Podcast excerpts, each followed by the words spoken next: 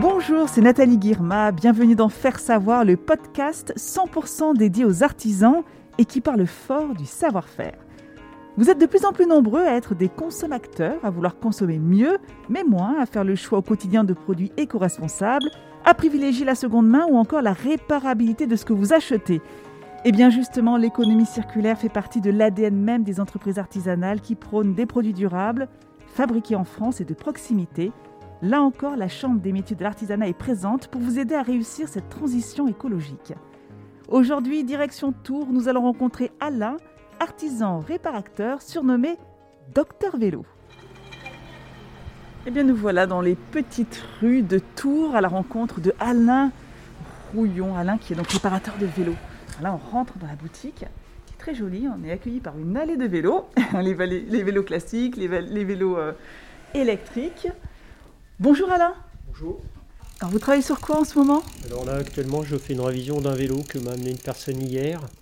Donc euh, bah, il y a les changements des câbles, les changements des patins de frein, enfin une révision complète du vélo, puis notamment surtout un changement de guidon du fait qu'elle a mal au cervical et qu'elle voulait une position un petit peu plus droite. Donc dès le matin, vous êtes en plein dans la réparation de vélo? Eh oui, bah oui, oui, bah, heureusement. C'est quoi votre quotidien d'ailleurs? C'est plutôt la vente, la réparation de vélo? Oh, c'est plus la réparation, ça dépend des périodes. Euh, mais en hiver, c'est plus de la réparation. Et euh, quand les beaux jours arrivent, on a, enfin, c'est aussi essentiellement de la réparation et on a un petit peu plus de gens qui, qui viennent acheter des vélos. Vous êtes un artisan engagé, vous aimez euh, justement réparer les vélos, être vraiment dans la durabilité des produits. Bah, de toute façon, le vélo, c'est le seul truc qui est durable. Hein. Je vais dire, on répare encore des vélos qui ont 40 ou 50 ans. Il n'y a aucun produit manufacturé au bout de 50 ans qui se répare encore à part le vélo. quoi. C'est pas le cas des télévisions, c'est pas le cas des ordinateurs. Alain, est-ce que vous pouvez me présenter justement un peu tous ces vélos que l'on peut retrouver ici euh, dans votre boutique? Alors bah, vous avez une partie qui sont principalement des vélos classiques. Et donc là vous avez des vélos électriques, vous avez un petit panel de vélos électriques. Et puis en vélo classique, bah, vous avez principalement des vélos urbains, puisque c'est ce que recherchent euh, les gens. Bon, après, je sais pas beaucoup, beaucoup de modèles en ce moment, parce qu'il y a beaucoup de ruptures de stock aussi.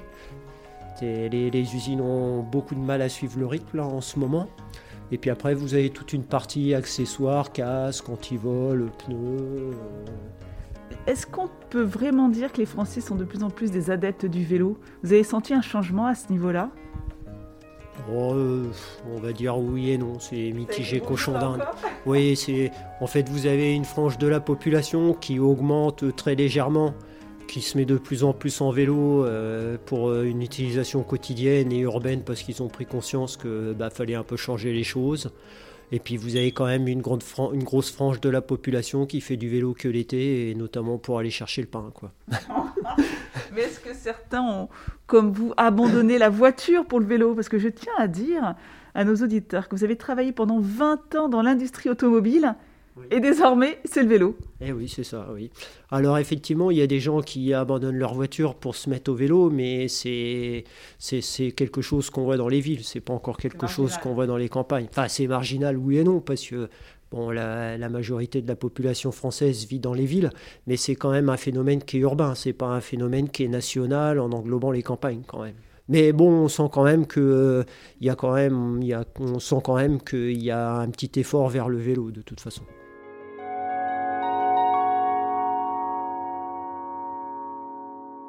Nous a rejoint dans l'atelier de Alain notre docteur vélo Robin Morellet. Bonjour Robin. Bonjour. Alors vous êtes conseiller environnement à la Chambre des métiers de l'artisanat, Centre-Val de Loire.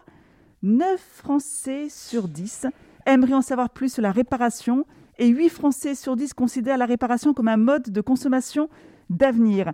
Est-ce qu'on peut dire que l'artisanat est en phase avec cette société qui se veut de plus en plus responsable, Robin? Bah complètement. Je pense que c'est vraiment une, euh, une, bonne manière en fait de, de, se détourner justement des circuits euh, malheureusement trop classiques qui sont la grande distribution, les grands supermarchés, de revenir à une consommation de proximité qui a, je pense, beaucoup plus de sens. Euh, en tout cas, on a beaucoup plus d'échanges à chaque fois quand on, quand on va acheter ses fruits et légumes ou peu importe euh, dans, des, dans des supermarchés de proximité, pardon, des boutiques, des commerces de proximité.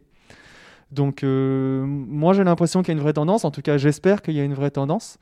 Et, et c'est aussi un de mes objectifs à la Chambre de métier, de détecter les bonnes pratiques, de mettre en avant ces, ces acteurs qui s'engagent. Alors c'est vrai que chez Alain, hein, toutes les 5-10 minutes, on a un client qui sonne et qui entre dans la boutique. Ça veut dire que les Français aiment réparer leur vélo. Et je vois une dame qui est là, donc euh, je vais peut-être vous laisser Alain. Euh, elle a sa rencontre avec un vélo, bien évidemment, euh, avec elle. Ah, vous voulez, vous voulez me laisser votre vélo que je vous change, passer à les crever là? Non, non, non, mais c'est le Je pensais que la elle était. Ouais, de toute façon, on va avoir du mal à la gonfler. Hein. Parce que là, votre pneu, vous voyez, là, il, il est en train de partir en, en vrac. Hein. Et c'est fait, je vous enverrai un SMS. Alors Alain, maintenant que vous avez fini d'aider cette cliente, euh, vous êtes d'accord avec ça L'économie circulaire, pour vous, c'est dans l'ADN même des entreprises artisanales Ça fait partie des valeurs que prône l'artisanat? Normalement, oui, oui, c'est logique. Euh, je veux dire, c'est pas aller chercher des produits à l'autre bout de la planète. Euh, c'est forcément faire, faire de la réparation, pas forcément tout changer. Oui, c'est logique. Je veux dire, tous les artisans fonctionnent comme ça, que ce soit pour le bâtiment, enfin tous les artisans, tous les, tous les artisans sérieux qui font de la rénovation, pas ceux qui travaillent sur du neuf, mais ceux qui font de la rénovation, forcément, c'est pas forcément de changer tout un toit, euh, de, de, quand on change un ballon d'eau chaude, c'est pas forcément de changer tous les tuyaux, euh, c'est logique. Euh, oui, donc on n'est pas dans une démarche où on essaye de vendre forcément ce que le client n'a pas besoin. En 2012, la Chambre des métiers de l'artisanat a lancé le label Réparacteur. Robin, en quoi consiste le label Réparacteur eh ben, c'est surtout un, label de communication, on va dire. Donc l'objectif, ça va être de, référencer sur un annuaire en ligne, donc euh, annuaire-réparation.fr, un maximum de réparateurs, de vraiment les mettre en avant auprès du grand public. Donc la charte réparateur, c'est un engagement moral en fait de l'artisan qui va s'engager bah, à privilégier la réparation plutôt que la vente d'un produit neuf finalement. Ça va être de, euh, s'engager en fait à avoir une bonne gestion de ses, déchets par exemple, une bonne gestion du quotidien sur, euh, sur tous les critères environnementaux. Euh, on va proposer également à, ceux qui, signent la charte de participer à des événements de sensibilisation du public. Donc, de, par exemple, faire intervenir quelques réparateurs de métiers différents sur un, événement pour euh, voilà, toujours mettre en avant euh, le, les, les, démarches de réparation, quel que soit le produit finalement, parce qu'on peut rassembler bien sûr les réparateurs de vélos, mais ça peut concerner l'électroménager, l'électronique, les tissus, voilà, même les meubles. Donc euh, beaucoup d'objets qui peuvent être concernés. Et c'est un label qui séduit de plus en plus Je pense, oui. En tout cas, c'est vrai qu'on a, on a vu une, assez forte augmentation, surtout sur les métiers du vélo en 2020 par rapport à 2019. Euh, après, moi, j'ai très régulièrement des, euh, des, gens qui me contactent hein, parce qu'ils entendent parler du label. ouais, j'ai l'impression d'observer une augmentation. Alors justement, les gens qui vous contactent. Moi, j'ai envie de faire appel à, un artisan réparateur comme Alain, où est-ce que je peux retrouver cette liste? Alors, ça sera tout sur le site internet, donc euh, www.annuaire-réparation.fr. Et là, ce qui est intéressant, c'est qu'on peut filtrer ensuite par, euh, par ville ou par euh, objet à faire réparer pour, pour retrouver toute la liste. Et de quelle façon, de manière plus générale, la Chambre des métiers de l'artisanat accompagne-t-elle la transition écologique des entreprises. Alors on a pas mal de, pas mal de programmes en cours, donc c'est vrai que ça peut être soit de la réponse, euh, on va dire, euh, en particulier à quelqu'un qui me contacte parce qu'il a une, une, voilà, une question vraiment particulière sur son activité ou un point qui, euh, qui lui pose problème. Ça peut être aussi des grands, des grands problèmes, pardon, des grandes opérations financées par l'ADEME ou par la région, ça peut être des opérations avec le département. Euh, par exemple, en ce moment, on va travailler sur des chutes de cuir qu'on a identifiées et on va essayer de recréer une filière avec des métiers artisanaux comme les cordonniers, les forgerons, euh, tous les couturiers. On travaille également sur la récupération de bidons plastiques en PEHD. Euh, cet après-midi, je vais rencontrer, enfin, je vais continuer mes échanges avec une fleuriste qui a envie de travailler sur la fleur locale. Euh, voilà, pour relancer aussi une filière là-dessus. Donc c'est vrai que ça peut être euh, très très varié et souvent on va s'adapter aux demandes de nos, de nos artisans. Est-ce qu'il existe des aides financières pour aider ces entreprises à, à développer leur démarche RSE oui, alors c'est vrai qu'il y, y, a pas mal d'aides, souvent c'est pas forcément évident de, de s'y retrouver. En ce moment, il y a quelque chose qui a été lancé par l'ADEME qui s'appelle le guichet tremplin, euh, qui peut s'adresser en fait à beaucoup de secteurs d'activité, à beaucoup d'entreprises différentes. Et euh, ça peut concerner la rénovation énergétique, euh, passer de, des néons au LED par exemple. Euh, ça peut concerner le passage, enfin comment, comment, dire, changer d'une fourgonnette pour un vélo remorque par exemple. C'est des choses qu'on commence à observer. Euh, voilà, il y a beaucoup de beaucoup d'aides et de subventions qui sont possibles. Alors, il y a de nouveaux modes de consommation hein, qui émergent. Euh, Justement, Alain, quel est le profil de ceux qui viennent chez vous réparer leur vélo? Alors, il n'y a pas vraiment de profil. hein. Ça peut être des hommes, des femmes, des jeunes, des vieux, euh, C'est mélangé, parce que des spontanément, on pu chômeurs, penser... des euh, gens qui ont de l'argent, des gens qui en ont un peu moins. Non, c'est c'est très très ouvert. hein. Donc, les jeunes générations sont aussi sensibles que les plus âgés? Oui, bah, tout, tout le monde fait du vélo. Tout le monde fait du vélo et tout le monde vient réparer son vélo. Bah non, puis après, ça dépend des villes. Nous, comme on est une ville étudiante où il y a énormément d'étudiants, forcément, il y, a des, il y a beaucoup de jeunes et, qui font du vélo. Bah, vous voyez, tout à l'heure, la jeune fille qui est arrivée, euh, c'était une jeune.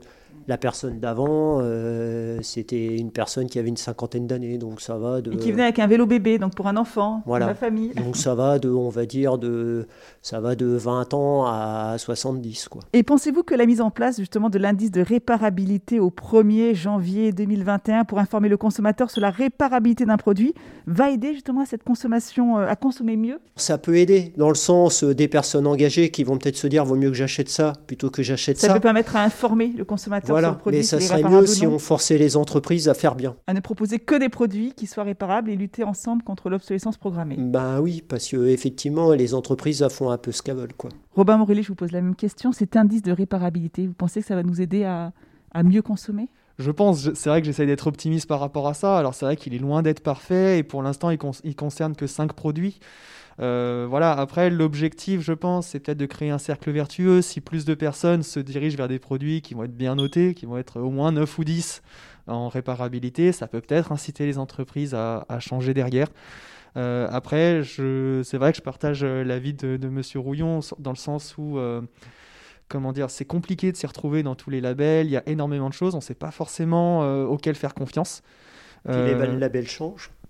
et les labels changent en plus d'année en année. Enfin, Par exemple, un frigo qui est à plus plus, euh, trois mois plus tard, il est B. voilà. Et on se demande pourquoi. Mais non, je pense que c'est c'est quand même intéressant. En tout cas, il y a pas mal de choses dans la nouvelle loi économie circulaire là, de, de février 2020 qui peuvent aider, je pense. Euh, après, c'est malheureusement assez lent, euh, toujours trop lent euh, de mon point de vue. Voilà, par Puis il y a un contre, gros travail de pédagogie aussi hein, de la part peut-être de la Chambre des métiers de l'artisanat, aussi bien auprès des artisans que des, des consommateurs. Tout à fait. C'est vrai que sur le, sur le côté réparation, obsolescence programmée, bah, petit à petit, on a construit une société qui fait que c'est plus simple de jeter que de réparer. C'est quand même euh, vraiment dommage. Après, il y a d'autres acteurs hein, qui, interviennent. Je pense à l'association Halte à l'obsolescence programmée, euh, qui est très investie en fait sur ces sujets-là et euh, bah, qui, pour le coup, fait un peu de lobbying auprès du gouvernement pour faire euh, justement pour faire condamner les entreprises qui sont, euh, qui sont dans ces pratiques. Alain Rouillon, je crois que vous vouliez réagir. Je vous ai vu opiner du chef. Alors après, ce qu'il ce qu'il faut, c'est pas que le produit soit réparable, il faut aussi qu'il y ait un réseau de réparation. Alors sur le vélo, il n'y a pas de souci parce qu'il y a des boutiques de vélo partout dans toute la France, dans le monde entier. Sur l'électroménager, c'est déjà beaucoup moins simple. Il faut que ce soit accessible pour le les- consommateur. hein. Sur les, sur les téléphones portables, c'est encore pire que ça, quoi. Donc il faut aussi qu'il y ait un réseau de ré- réparabilité. Il faut que les réparations soient quand même relativement abordables par rapport au prix du produit. Donc euh, il faut aussi que le produit soit à un certain niveau de qualité aussi. Par exemple, préparer, bon, je vais prendre un exemple, un sèche-linge chinois à 200 euros acheté sur le site de Darty. Il n'y a personne qui fera réparer ça, quoi. Si on l'a payé, si on achète un sèche-linge, on va dire Bosch à, à 3000 euros, bon, Ah, là, on va penser à la réparation. Exactement. Il y a aussi, il y a ce qui compte pour la réparation, il y a le prix d'achat du produit, il y a le réseau, il y a le réseau de réparation, il faut qu'il soit accessible.